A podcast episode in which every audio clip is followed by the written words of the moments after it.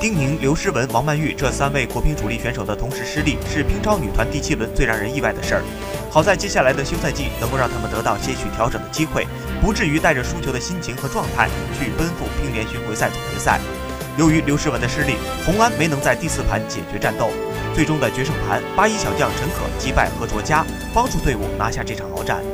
输给木子是刘诗雯本赛季遭遇的第二场失利。在本赛季乒超联赛中，丁宁发挥确实不尽如人意。他会输给刘诗雯这样旗鼓相当的对手，也会负于王曼玉这样的新人王，还不敌郭燕、车晓曦这些在国家队排不上名号的无名选手。